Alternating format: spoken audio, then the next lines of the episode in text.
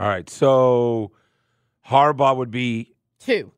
Is that he what said he's saying? one, or he's saying one. Harbaugh no, but is he one. said if Belichick, then there's going to be a Re- reset. Is that would mean what I just? all right. Harbaugh's one, Belichick's two. Reset would mean the eight guys you're interviewing, right? Okay. Mm. The Ben Johnsons and Raheem Morrises of the world and whatnot. Mm-hmm.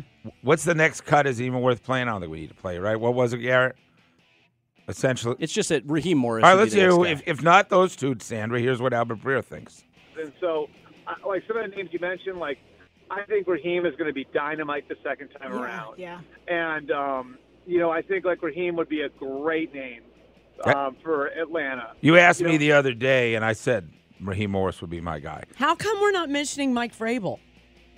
Y'all, Mike Vrabel. Right. If I mean, my list begins with Mike Vrabel. Yeah. And when what's going on in Tennessee, I like and I that. mean, I've players that played for Mike Vrabel in Tennessee have said um, They don't so wanna- He's one for they- me. I don't. they- am I missing something? They don't want to hire, if possible, a guy that's never been a head coach. Vrabel has a Raheem Morris. So if those are my number ones, Raheem, and yours is Mike Vrabel. Mike Smith wasn't a head coach. Dan Quinn wasn't a head coach. Arthur Smith wasn't. Now, two out of three have did really good things. Not the third one, but I think they want from being at the press conference. I think they want a head coach. I think Mike. If you're not talking to Mike Vrabel, what are you doing? exactly. Yeah, and I think they will.